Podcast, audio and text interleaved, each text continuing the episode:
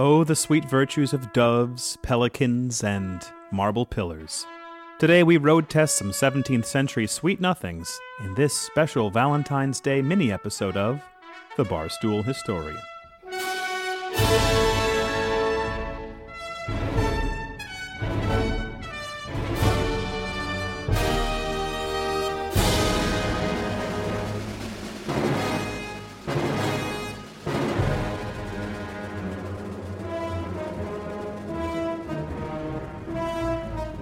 Hello and welcome back to the Lion's Arms Tavern, home to the Barstool Historian podcast, where the past is our playground. This is John, all alone in the tavern today. Tim and Ed are away on assignment, so I just thought I'd check in with a special Valentine's Day mini episode. So, we here at the Lion's Arms Tavern are all big fans of a blog called Ask the Past. It was created by a woman named Elizabeth Archibald, who's a historian at Johns Hopkins University, and it features handy advice from historical books and other documents spanning from the days of antiquity through the Middle Ages and up into the 19th century. And the material on this site is usually pretty hilarious, sometimes shocking, uh, but never dull. And just to give you a sense of what I'm talking about, one recent post gave advice from the 12th century on how to wash your hair, with the recommendation that you rub your head with the oil of a cooked green lizard if you want long black hair. And then there's my favorite, a surefire way to whiten your teeth, according to a 1607 book called The History of Four Footed Beasts. And I quote, the horn of a unicorn, being beaten and boiled in wine, hath a wonderful effect in making the teeth white or clear, the mouth being well cleansed with well cleansed therewith. So that's the kind of material we're talking about here. But what really grabbed our attention in the week leading up to Valentine's Day was an was a, an entry called "How to Compliment a Lady," which drew from John Gough's 1663 book, The Academy of Complements. And this book has several pages worth of compliments that you can use to woo your beloved, eh, including such surefire lines as Your cheeks are like Punic apples, and Your breasts are soft and tender as the pelicans.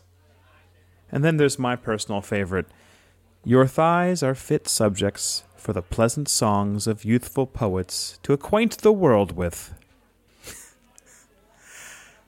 I think you have to agree this is some pretty pretty smooth material here.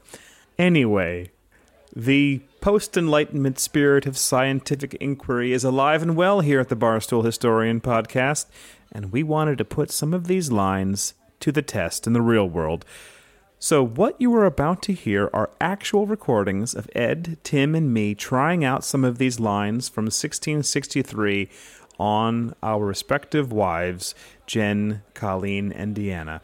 We didn't explain anything to them before we hit the record button, and apart from a few instances where I had to bleep out a few words, what you're going to hear is their honest, unfiltered reaction to these 350 year old compliments. And so, to get it all started, I'll just flip on the turntable here with a little mood music. Right on, baby. Right on.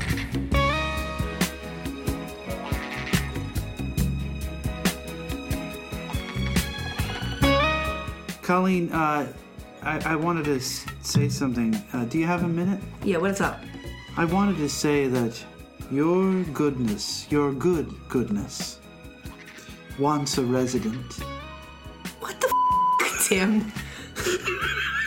Are you talking about my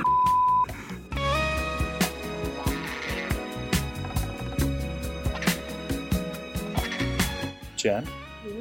happy Valentine's Day. Oh, already.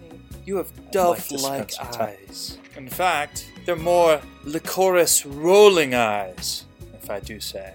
Your cheeks shine like sparkling stones. Am I drunk or are you?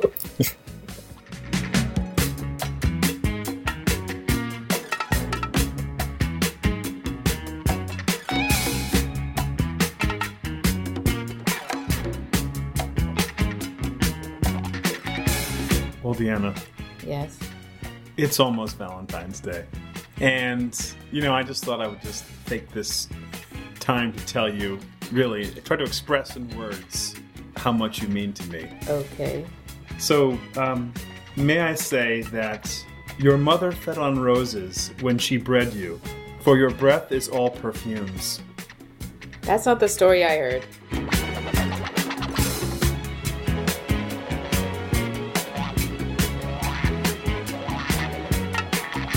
Please, Colleen, it's taken me a long time to develop the courage to speak to you in this manner. And I wanted to say, be confident of my affection, while I have room to lodge you in my bosom. I'm gonna lodge you somewhere. I think that that, that was from the wrong perspective, but y- you understand. I, I actually don't understand. I think what that the hell are you I talking the, about? I think the last thing that I said was supposed to be from the perspective of um, a woman, you sound like a woman. but but but but I have other things to say. I don't really want to hear them right now. Colleen. You seriously, dude, you sound like a little girl. Your cheeks are more like Punic apples, actually. I guess you must be stunned to silence with the veracity of such compliments.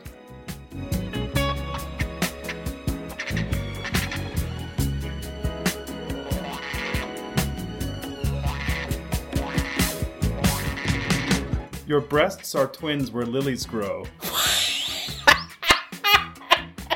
That is terrible. That's the worst thing you've ever said to me. Um, well, your breasts are soft and tender as the pelicans. The pelicans? The ones with the big gulls and they eat fish? Yes.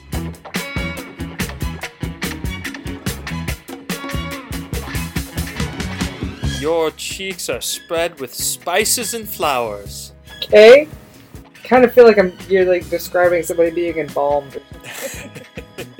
Well, your thighs are fit subjects for the pleasant songs of youthful poets to acquaint the world with. Stunned into silence, eh? It's, yes. I don't know. I think that's against the law for to acquaint too many youths with my thighs. Your legs, stately and firm, marble pillars. Seriously, dude. And if you talk about my thighs like that again, my pillars are gonna wrap themselves around your neck and choke you to death. I I haven't the courage to speak of this way, and you squash me.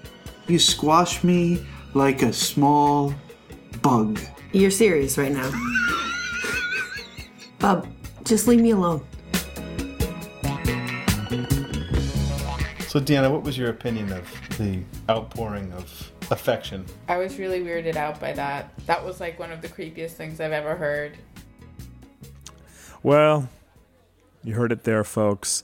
The 17th century sweet nothings of John Gough just do not stand the test of time. And so, on kind of a creepy note, we'll end this mini episode of The Barstool Historian. I want to thank. This is what happens, by the way, when Ed and Tim aren't around and I'm just left by myself. Uh, I want to thank Jen and Colleen and Deanna for being being such good sports. And I also want to remind you, the listener, about BarstoolHistorian.com, where you'll find all of our past full length episodes. If you want to stay on top of when we've posted new stuff, you can follow us on Facebook and on Twitter at the Barstool Historian. Hope you had a good Valentine's Day, and we'll be talking to you soon with a new episode. Bye bye.